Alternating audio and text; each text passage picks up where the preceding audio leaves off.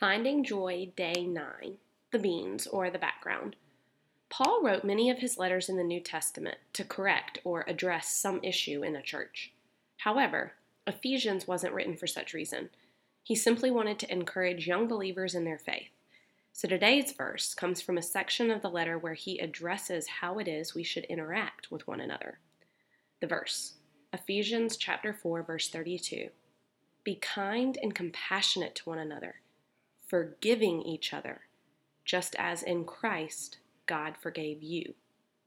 This theme, what does this mean to me and how can I apply it to my life today?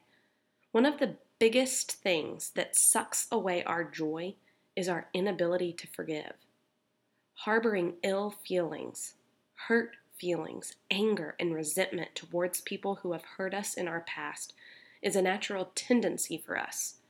However, those feelings do nothing to help us, and in fact, all they do is hurt us. We may feel that there are certain individuals in our lives who do not deserve our forgiveness, and they may have done some unbelievably horrible things to you. However, when you dwell on those bad feelings, you are doing nothing but hurting yourself. The other person has no clue what turmoil you keep yourself trapped in. And another thought, do we deserve Jesus' forgiveness? I know I certainly don't.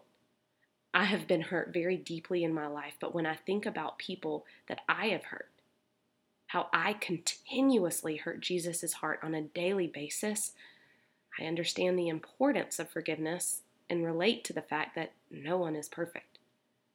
The beautiful freedom comes when I finally do let go and truly forgive. Please note that some relationships are not healthy for us and are better kept in the past. However, whether or not I reconcile a relationship with the person who hurt me or not, I still feel so much better after I forgive. The weight and burden are no longer mine to carry. So ask if there's anyone that you need to forgive from your past. Pray and ask Jesus to give you the strength to begin the process of forgiving and of healing.